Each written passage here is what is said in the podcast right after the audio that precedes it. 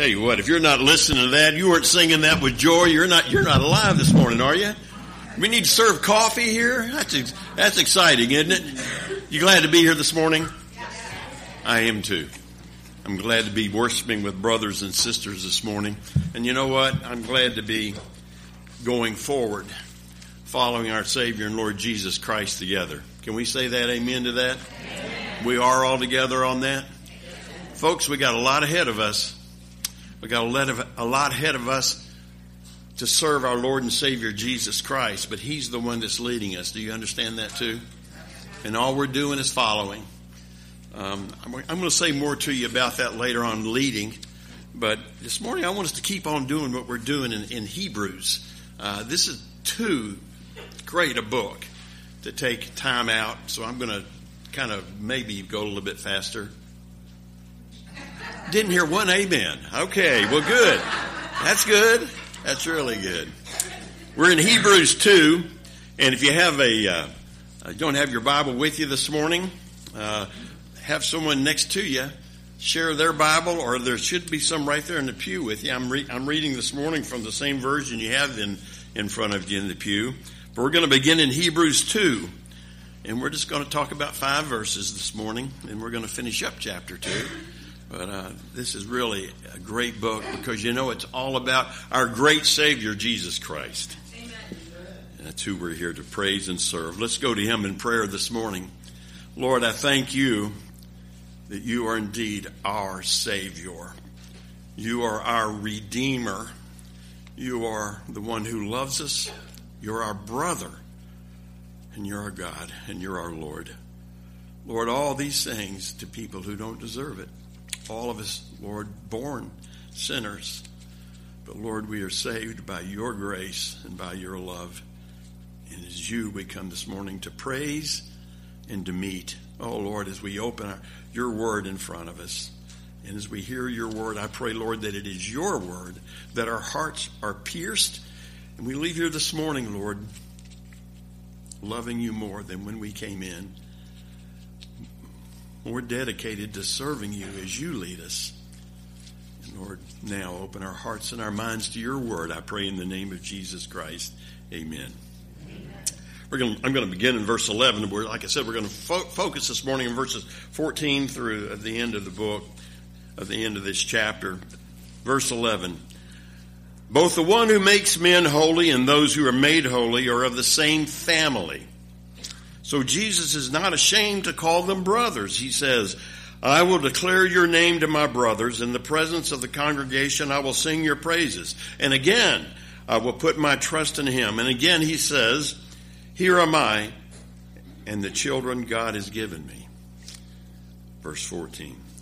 Since the children have flesh and blood, he too shared in their humanity, so that by his death he might destroy him who holds the power of death, that is, the devil, and free those who all their lives were held in slavery by their fear of death. For surely it is not angels he helps, but Abraham's descendants. For the reason he had to be made like his brothers in every way, in order that he might become a merciful and faithful high priest in service to God and that he might make atonement for the sins of the people. Because he himself suffered when he was tempted, he is able to help those who are being tempted. May God add his blessing to the reading of his word. This has been a week, hasn't it? I want you to know that. Let me, tell, let me make a confession. I'm going to go off script here just a minute. When, when, when, you, when you prepare sermons, you spend a lot of time saying, Lord, what are you leading us to? And you want to exegete it. That means you want to take what he says, not what I think, and put back in it. But you want to take what he says. That means you leave all your baggage behind you when you prepare this word so that you can get God's word and we're all going to share it together. It's his word and nobody else's. So when I came to this part, I said, Oh my goodness, what am I going to do? Because you know what? This passage that we're going to read this morning talks about death. That's a hard thing to talk about. About, you know, slavery actually doesn't talk about death so much as it does the slave being slave to the fear of death, which it seems everybody has. I said, what kind of introduction I could have? And then that horrible tragedy happened in Texas last week. And it was indeed horrible. 26 humans. I say 26, CNN says 25. One of them was still in the womb. 26 human lives that God made were destroyed, were taken away, and were killed.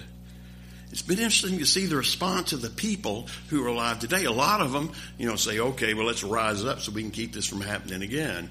You know what? Death happens to everybody. Tragedy like this, yeah, that's, that's bad too. But you know what? People said a lot of things this week that made me think, okay, they're ignoring the fact that death is real. This forces us to face the reality of death, doesn't it? These are hard things to talk about, but it does. We're all going to be faced with it. And the people that responded this week, week a lot of them were shocked, a lot of them were mad, and a lot of them worried, thinking this could happen to everybody. So you get that fear of death. We that we're all get involved in at some point in time. And this passage talks about this being enslaved to the fear of death. You know what? I've always admired evangelists. I don't know if you noticed, Billy Graham turned 99 on Tuesday. One of my favorite evangelists of all time.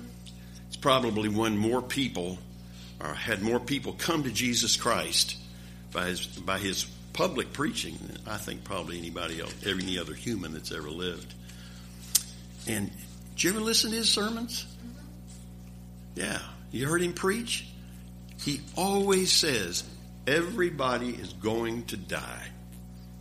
Death is inevitable. That's in every one of his sermons. So it's this fear of death that he really preaches about. And you know what? His audiences, a lot of them that come to him are, they, they are terrified of dying. They're afraid of it. His question is always so how are you going to deal with it? Because there's only two choices about death. Two things that are going to happen at death.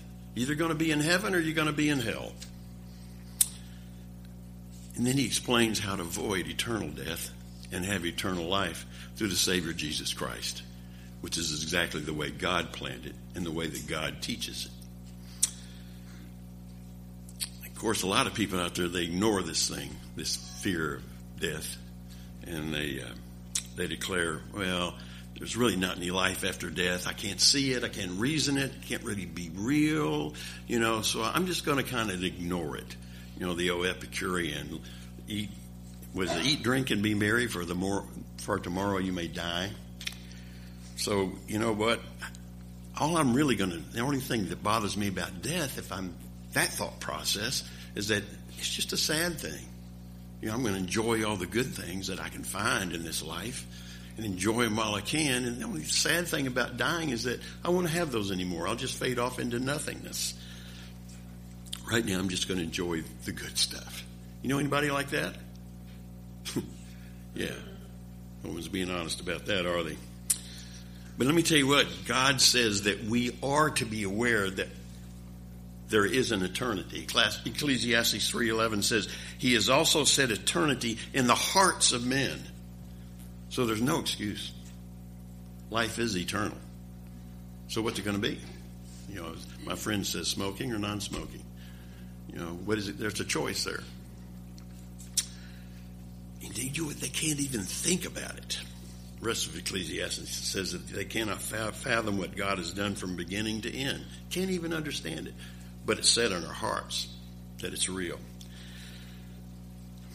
God wants us as his family, as his children.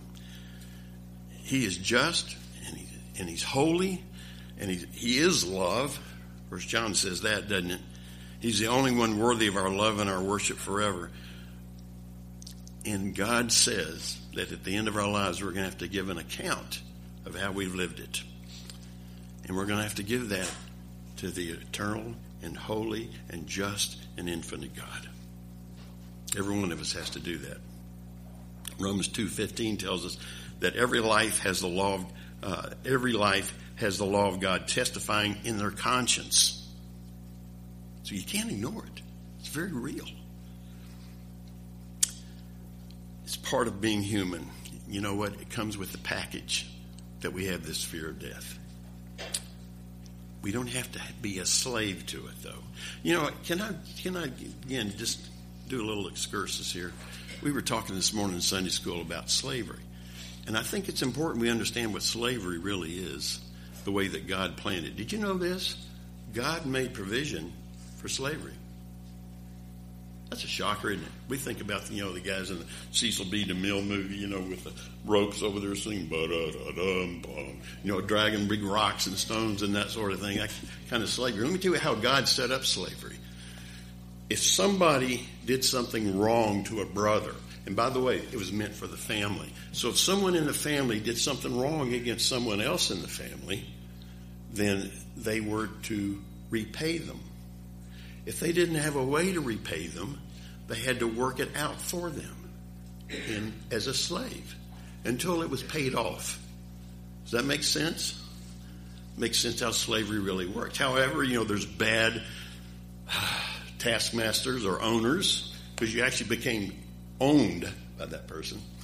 So there's bad owners and there's good owners. If you made a big mistake and you got indebted to someone who was a bad owner, you earned less wages and took longer to pay it off. Makes sense? But once you had your debt paid off, then you could go back to being your person. Now, here's the problem. All of us were born in sin because Adam and Eve goofed a long time ago, right? And they sinned, and so the debt had to be paid back. They actually sinned against God when they left Him, and they became slaves to death and therefore the, the fear of death.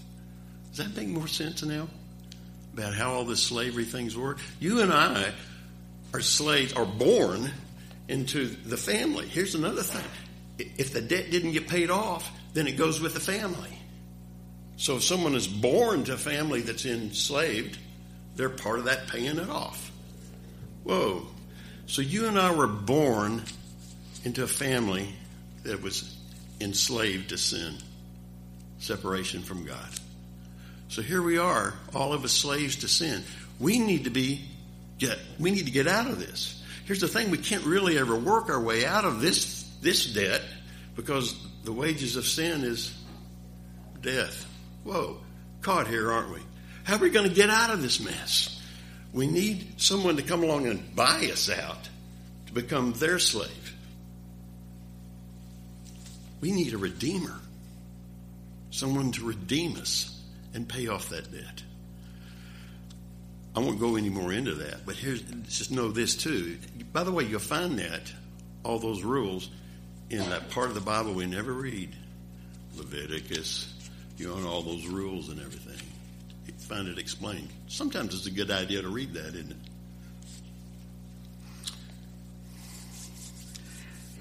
So part of being human and part of being of the, the, package that we're born into is that we're built, we have this built-in fear of death and we're also born into sin, aren't we?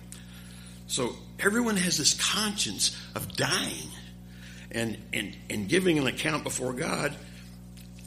They have this fear of death. And what they need is something they can hold it up against, something that gives them the truth. My point is, everyone is a slave to the fear of death, no matter if they ignore it or they deny it or they run away from it or they just check out, it's still there. We still are going to be accountable someday. That's what this text is all about. There's so much here. You know what? We could spend a long time on the, on this text. One word a week, maybe. I don't know. We're not going to do that. Um, we're just going to focus on these few words this morning and finishes it up. Let me tell you what, there's a whole lot of scripture we need to dwell on outside of Hebrews so we can know about our fellowship of Jesus, right? I didn't say fellowship, folks. I hope we're all here for the fellowship. We're going to follow Jesus Christ. I have an amen on anybody here? Yeah, that's where, why we're here. Good. So we're going to move quickly through this text in order to uh, get on with our walk. And and this text kind of is kind of neat because it's a walk. It's about the, the walk of a little church, this little Hebrew church. And there is a deliverance from enslavement in this passage that, that gives us the plan through it and the process. There's a plan with the process. I know a lot of us like to have everything in a box. It's here. How we how we make it through all of that. Look at verses 14 and 15 with me. It says, Since the children have flesh and blood, he too shared in the humanity, so that by his death he might destroy him who holds the power of death, that is the devil, and free those who all their lives were held in slavery by the fear of death. You know what? I don't know if you know, but one thing we all have in common as humans is that we have flesh and blood. Okay. I guess you can, you want to make that a note. That's okay. I'm kidding. That's a distinctive characteristic, though, from what we've seen that, that he's writing this little church about before. That makes us different than the angels. It makes us different than, than, than his other creations, doesn't it? We are flesh and blood physically in all of this. They're spiritual. So we have this flesh and blood thing going for us. And in verse 13, Jesus was quoted as saying, Here am I and the children of God, children God has given me. And then the children of God given to Jesus, was back up in verse 13, are, are human and they share as humans in flesh and blood. They are not angels or heavenly creatures. They have a human nature. And part of our nature is this flesh and blood thing. Christ became human. Since the children have flesh and blood, he too shared in their humanity. It says so right here, what we're reading. The Son of God, uh, we read about in chapter 1, who made the universe. The Son is the radiance of God's glory and the exact representation of his being, sustaining all things by his powerful word. He had a different nature. He was in a different nature then. And I got to tell you, the, the, the, Son of God, this is part of the mystery. The, the Son of God was a new creation, with, excuse me, was not a new creation in the manger in Bethlehem. He had been around for what? Since the beginning, now, and forevermore. He's always been here. He always is. But the children he loved and wanted to save were human with flesh and blood. So he took our nature. Philippians 2 7 says, Who being in every nature God did not consider equality with God something to be grasped, but made himself nothing, taking the very nature of a servant, being made in human likeness, and being found in appearance as a man, he humbled himself and became obedient to death, even death on the cross. He took on the same human nature that you and I have. So Jesus was actually God and actually man. This is a ministry that only God the Creator could do. And how did we really understand all of it? I don't think I have an answer for you that this morning. But know this Jesus is God and Jesus was man. Took on our nature. And here's the really amazing part Christ became a human so that he could die. Think about that. Christ became a human like in me, like you and me, so he could die. God can't die. There's another mystery. Figure that out another time. Since the children have flesh and blood, verse 14, since the children have flesh and blood, he too shared in their humanity, so that by his death he might destroy him who holds the power of death. In his nature as God, Christ's life was indestructible. You can find that in Hebrews 7:16 it says that. He could not die. But death was necessary to deal with guilt and the punishment of sin. The sin that we have, and you know, that's another thing you're going to find if you read through Leviticus and all those laws, is that God needed to be appeased. And the, the, he, he could be appeased for our sins if we offered life. It had to be the best life they could find. But they had, they had to offer that. But it was only temporary. It was just, that's why he had, he had all these priests and everything to do it exactly the way he said, so that they know everybody's still paying attention. They still know that he's God. And so life had to be sacrificed so they know that that's, that's what appeased God. So, since he couldn't die, but death was necessary with guilt and punishment of sin, God set up those rules so he could pour out his wrath on that. That's what he did when that life was consumed. So Christ being human, so that he could became human so he could die. And let me tell you what, that's the perfect demonstration of love, isn't it?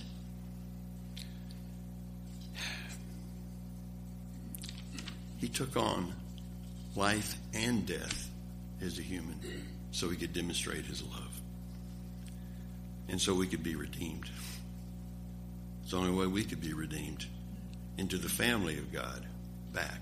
It took God's wrath being poured out on our sins to destroy them once and for all. In dying, Christ proved his supreme power over the devil, who has his power is death. So that by his death he might destroy him who holds the power of death, and that is the devil. That's the last part of verse 14.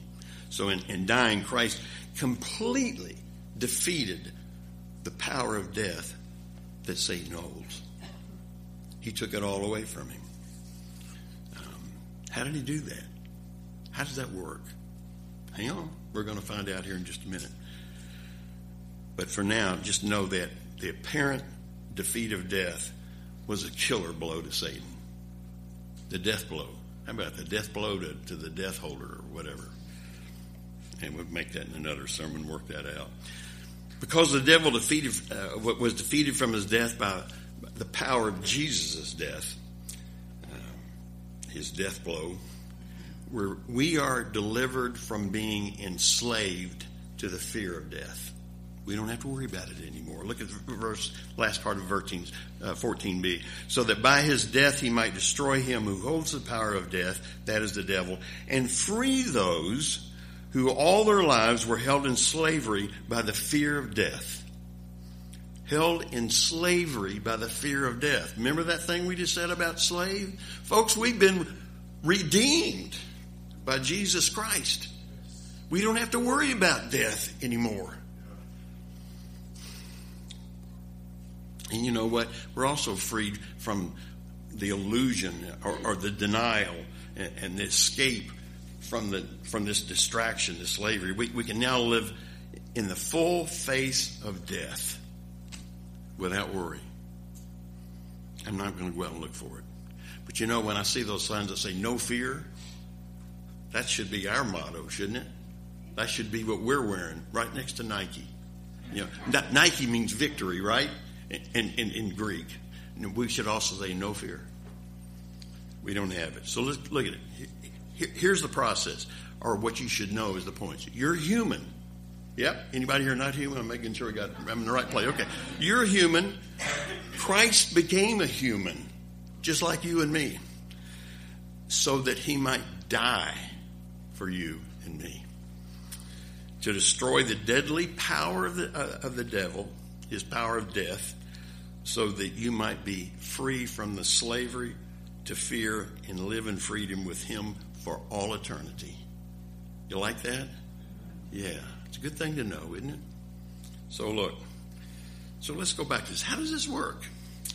How does Christ's death defeat the power of death the devil holds? And he still holds it. Not over you and me. If you've received Christ, if you know him, if you let him come in and live in you, then you don't have to have that fear anymore. So, how does Christ dying defeat the Satan who has the power of death? God reminds us in verse 16 I just want you to know we're going to skip through this one real quick. That that he's doing this for humans. He's not doing it for the angels. Remember all that stuff we just did on the angels and their supreme and how Christ is supreme. He's not doing this for the angels. He's doing this for you and me. And and he's not helping the angels this time. He's helping you and me. He's helping his family. If we're part of the family of God, he's helping his family.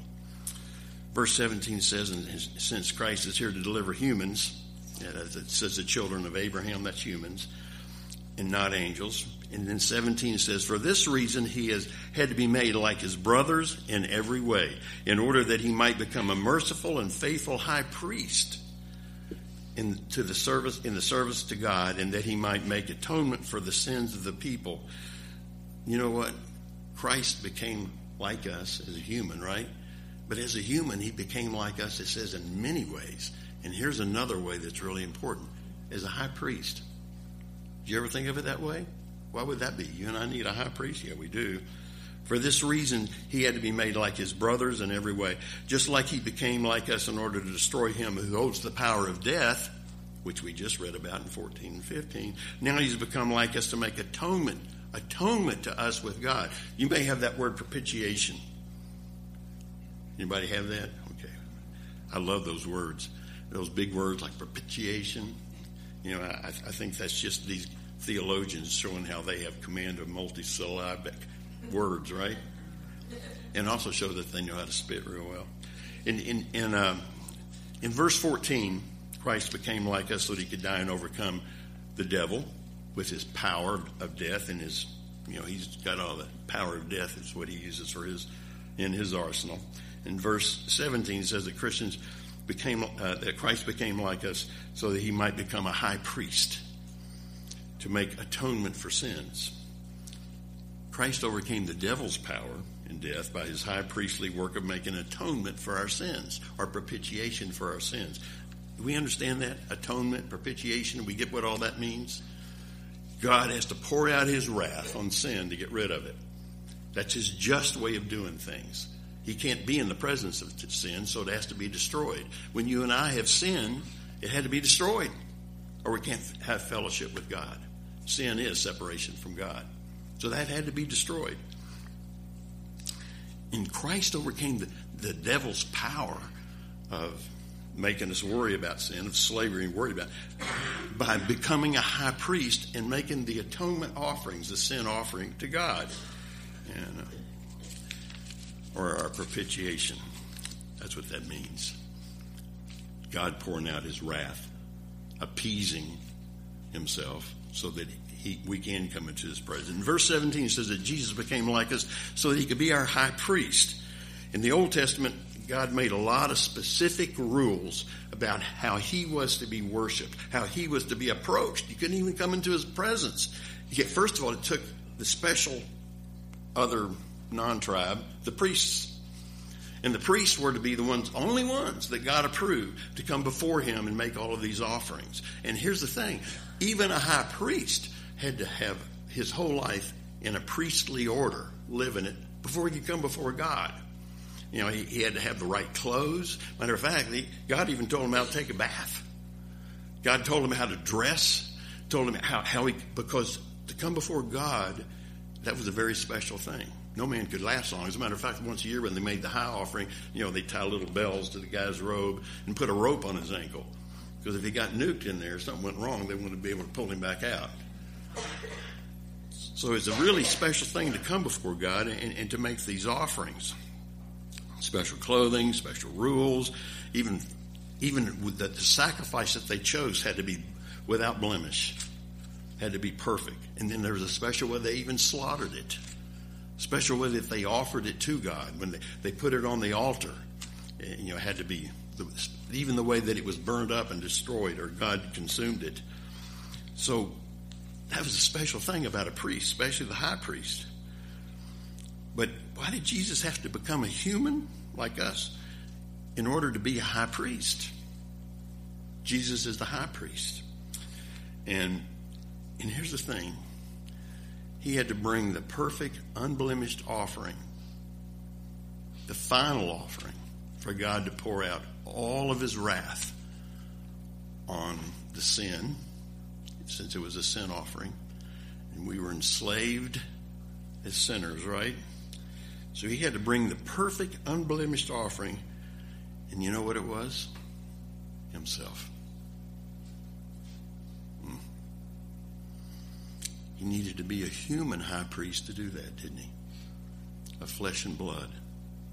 Become a man like you and me. It's the only way God would accept it. He had to lay down his life. You know, we take that communion uh, we did a while ago. I think about the broken body, the human body of Jesus Christ, offered as a sacrifice. And the perfect blood had the life of God in it that was spilled for you and me. Jesus Christ was the offering once and for all the final offering. Hebrews 7:27 says, "And like the other high priest, he does not need to offer sacrifices day after day, first for his own sins and then for the sins of the people. He sacrificed for their sins once for all when he offered himself." Hebrews 9:14 says, "How much more then will the blood of Christ, who through the eternal Spirit offered himself unblemished to God, cleanses our consciences from the acts that lead to death, so that we may serve the living God?" In Hebrews 9:26 says, "But now he has appeared once for all at the end of the ages to go away to do away with sin by the sacrifice of himself." Jesus Christ sacrificed himself for you and for me. So Christ became human like us to work as the high priest so he could make the supreme sacrifice, the only one that God would accept, the only one that God could pour out all of the wrath of God on. Jesus Christ, his son, God himself. The ultimate, perfect, and final sacrifice had to be human in order to die for you and me. Hmm. But the purpose of Christ is that the work of the high priest was that he might make atonement for the sins of the people. While back in verse 14, the aim of the death of Christ is to destroy him who holds the power of death, that is the devil. Christ destroys the power of the devil by making atonement for our sins. How does this work?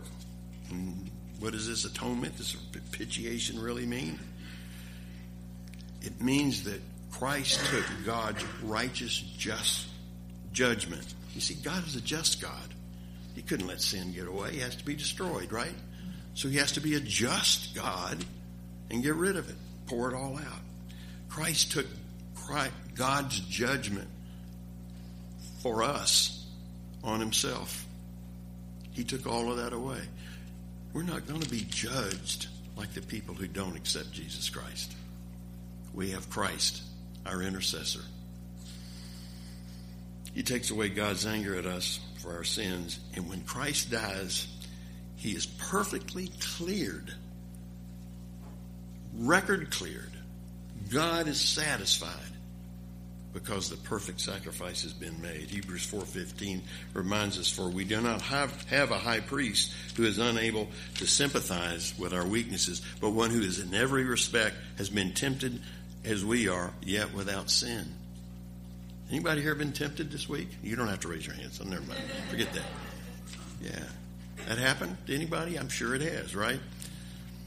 His death is to suffer the guilt and the punishment for our sins, not his. Did you get that? He didn't have any sins. He'd been tempted. He'd been punished by man. He, he suffered just like you and me. As a matter of fact, there's not any kind of suffering he doesn't know. He hasn't experienced. And yet, we kind of get hung up on our own suffering sometimes, don't we? Oh, how could God let this happen? Hmm, to test you, make you stronger. Lots of answers for that one, didn't it? God's justice is satisfied. God is happy. He's happy with you and me because all of our sins are gone. He loved us enough to put his own son on the sacrificial altar to take the full blow of God's righteousness. Well, these are some hard things to really dwell on, isn't it? If you take this home and you dwell on it, you're going to find yourself falling down on your face, I believe, before a holy God who's poured out all of his wrath on his own son so that you could live freely with him forever and ever. Hmm. God, Christ, dying in our place and satisfying God, removing his righteous anger from pouring out on us so he didn't have to. I don't I wouldn't want to be there when his wrath is poured out, would you? And let me tell you, it's eternal. So in Christ, there is no condemnation because he he came out of this cleared and uncondemned, and we're with him. Anybody here with Christ? Is everybody here with Christ? Yeah, if you're not, you should do that now. You should change from being, move from being enslaved to sin and be redeemed by Jesus Christ and become part of the whole family of God. So, how did this make the devil powerless? Hmm. It doesn't mean Christians didn't die of physical death. We're not going to die of physical death. We all are, unless Christ decides to come back real soon. And it also doesn't mean that Satan can't kill us. Go read Revelation 2:10. But it does mean that the only weapon the devil has against us in death is our sin. It's all he has. Nobody goes to hell because they're scared by the devil or even because they're possessed by a demon. Nobody's going to hell because they're harassed by the devil all day long because he's incessant sometimes, isn't he? Uh, ever get shot at by the devil once? Uh, he doesn't just fire one shot, does he? Um, you know what? You're not even going to hell if the devil's filled your head with hallucinations. Those are all smoke screens, folks. They're fake. They're not real. The only way anybody goes to hell is by unforgiven sin. That's it.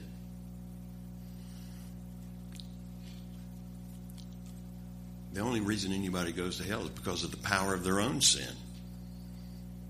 Satan uses. All Satan can do is continually fight to keep you sinning and to keep you away from the one who is able and who will forgive your sins and who does forgive your sins and who has already died for your sins.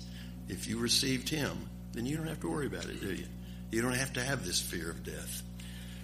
When your sin is forgiven and the wrath of God is turned away from you, then the devil is powerless. Amen. He is. Do you know that? Do you believe that? The only deadly tactic the devil has is, is to accuse you of sin and, and to seduce you into, into sin, to keep you away from Christ who forgives and removes the wrath of God, who's already done it. And when your sins are forgiven and the wrath of God is removed from you and poured out on Jesus, you stand righteous with Jesus before God. And we do that by what? We walk by faith, thank you, not by sight or the illusions or, or the distractions that the devil puts in front of us. God is for you and he's not against you. And the devil is brought to his knees powerless. He can't do anything to destroy you if you place your faith in Jesus Christ and you'll live there. Which leaves us one, one last very brief observation on verse 18. It's um, granted that the fear of death is taken away and, and we are freed, but what about the pain and the losses that lead up to death. I'm talking about sufferings in this world. Uh, that is another question. Ask yourself. I won't ask for any hands. Anybody suffered this week? Had pain and suffering? Yeah.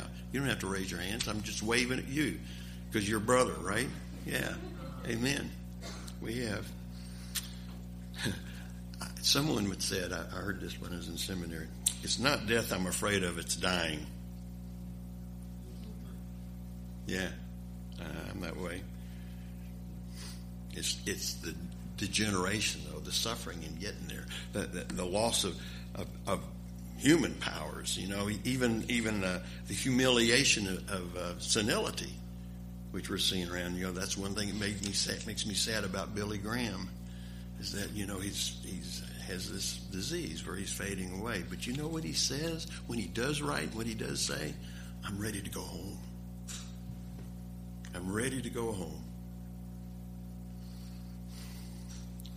What about the trials and the temptations um, when we give up in despair because we have too much suffering and too much in front of us?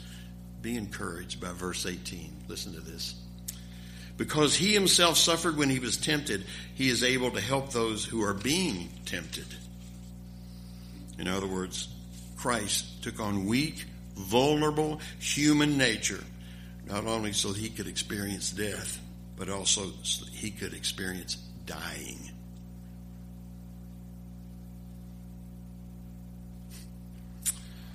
That means he's able to sympathize with the temptations we have and the suffering and the dying. As a matter of fact, I believe he's already he suffered through every temptation that we've ever had. There's a lot to indicate that. I don't believe he's, he had any temptations any suffering that any one of us had, and he's had all of it because he died for all of us. You know, so when you get the temptation to get angry, guilty. Sometimes we get resentful, we get gloomy, we get depressed, we get wrapped up in all this self pitying and, and, all that, and unbelieving in the goodness of God, unbelieving that Jesus understands that suffering and He can He can take us out of it. That's wrong. You know what? That's a weakness in our own faith, isn't it? Our own faith in Jesus Christ. He knows and He's been through, I believe, all of our sufferings.